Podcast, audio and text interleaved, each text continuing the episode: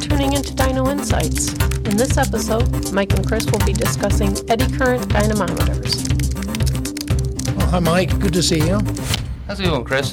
Doing well, thanks. Um, last time we were here, we were talking about the, the water brake and getting into some details there. Yep.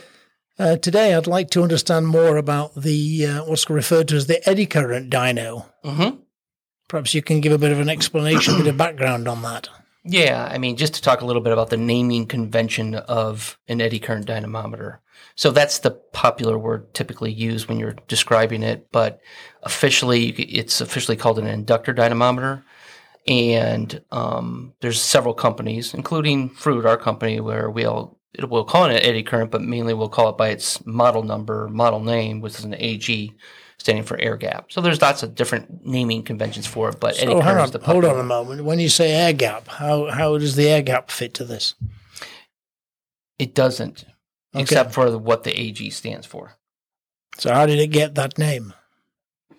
Good question. I can't answer that. Okay, so within the Froude history, it, it, it developed a name. It did. That's interesting in itself. But uh, There's a lot of names that we probably don't know how it originated, but it did. okay, but if we say with eddy current as the as the most popular name, that seems to be a, a good way to go. Yeah.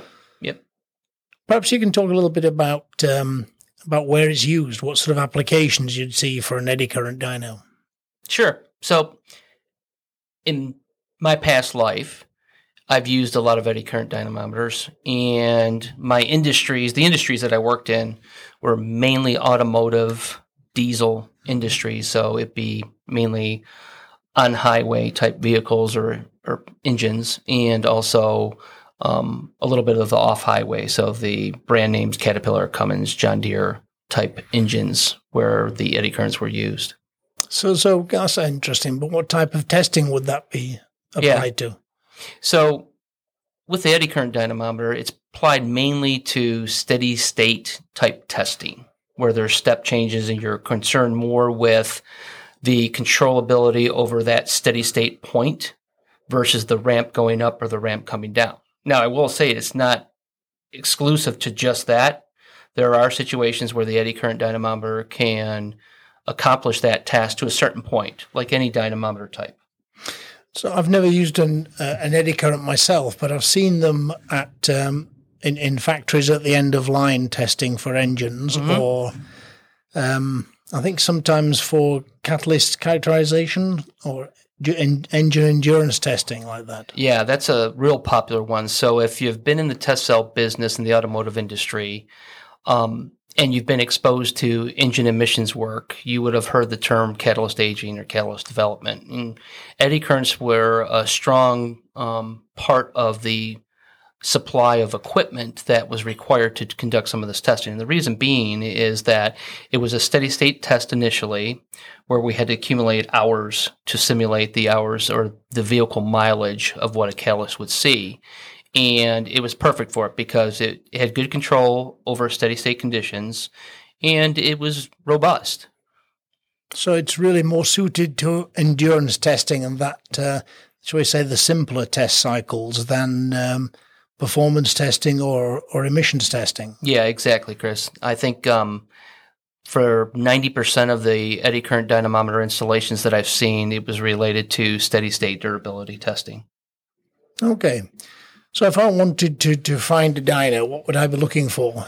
What should I be sort of, what features should I be looking to include? Well, that's a good question because you know I've seen a, a array of different types of dynamometers, and I've seen the I've seen the I've worked with the older ones, and usually with the older dynamometers, eddy current wise, they're higher inertia dynamometers. Today's technology and the the drive or push to increase the capability of an eddy current dynamometer to make it more versatile have come up with the lines have gone to what we call low inertia dynamometers.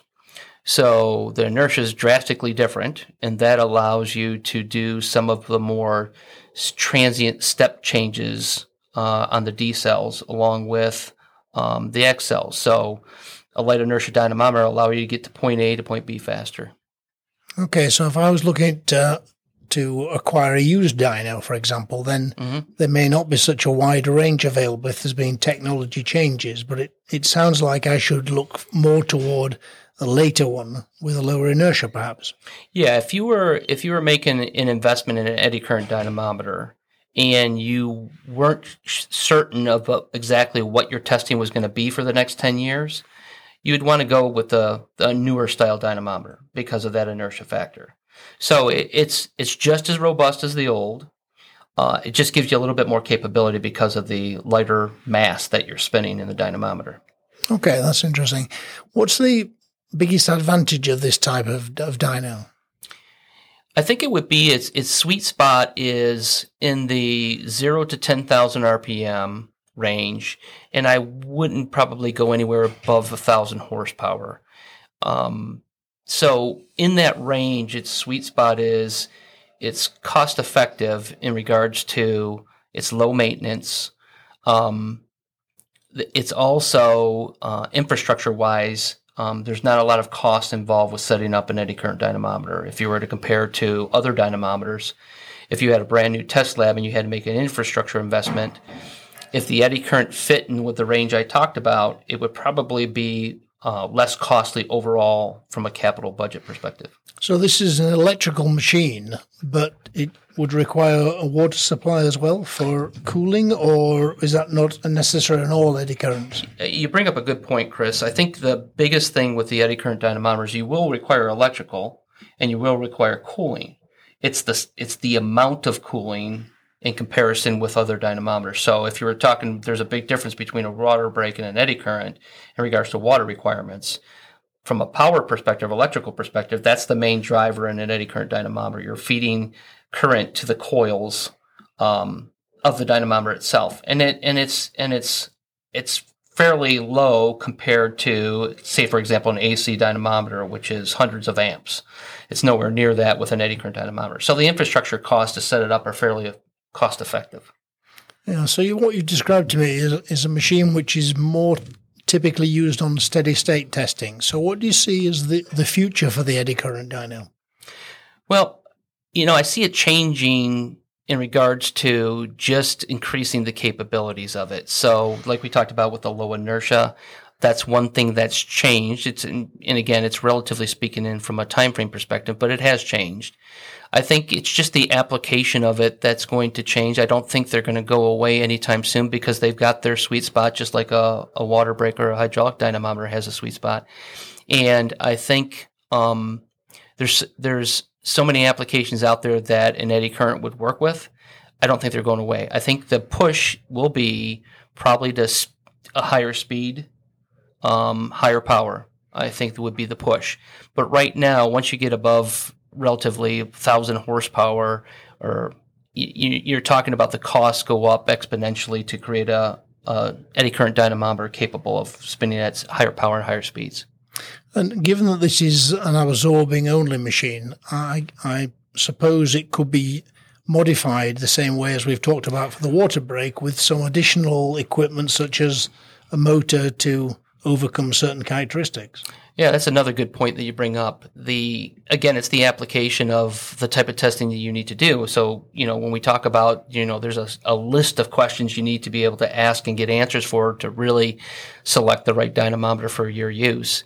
But when it comes to adaptations to it, so I can go back, you know, quite a few years to to talk about a um, a brand of dynamometer that had a motor attached to it as a product. So you bought it with the ability to spin up to 3600 RPM. Excuse me. But that worked great when you were doing simple tests like friction testing, where it was a steady state speed you needed to maintain. Um, but it still had its limitations. Um, but it got you one step closer. So yes, there have been adaptations to it where you put an AC motor on the back of it. People put starter motors on the back of the dynamometers itself. So, you know, some of the engines they test may not have a starter with it. So you, you have that versatility. So, um, there's a lot of different ways of utilizing an eddy current dynamometer. Okay, so we've talked about the infrastructure requirements for uh, for an eddy current dyno. Um, what about the maintenance side? Yeah, that's an important point. Um, with the maintenance on a eddy current dynamometer, you're going to typically have water flowing through it. So as a water brake dynamometer, there's certain things you need to do. So water quality is still important. Um, you also need to have proper filtration. So maintaining that is one of the key things. Um, Is that as a stricter requirement as on a water brake?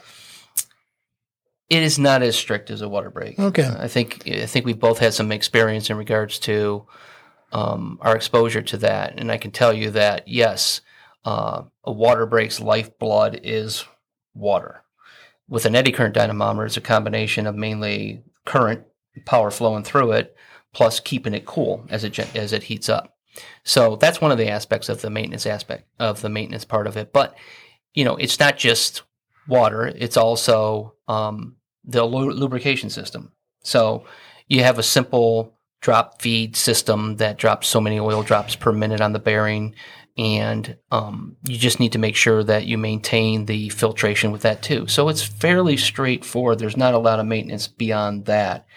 Um, it's just general, typical maintenance that you expect with any rotating machinery. Then after that, Yeah, still talking about a relatively high speed machine. I think you mentioned up to what about ten thousand RPM. yeah, in the ballpark. Yep. Yeah, so that's, that's certainly quite uh, quite fast for a, what a normal roller bearing in these machines. Yep, they're typically roller bearings, um, ball bearings, um, depending upon the style of dynamometer it is and the loads being placed upon it, hub loads.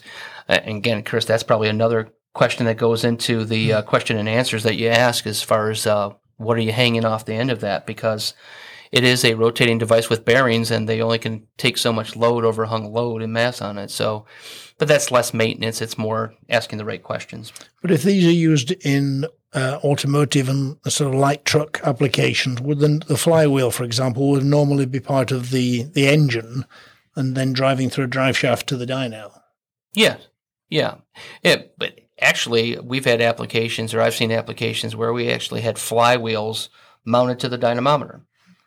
So, and those were used for two purposes: one, if they needed additional inertia, or two, if it was set up with a ring gear on it, so you can attach a starter to it to actually spin the dynamometer and start the engine.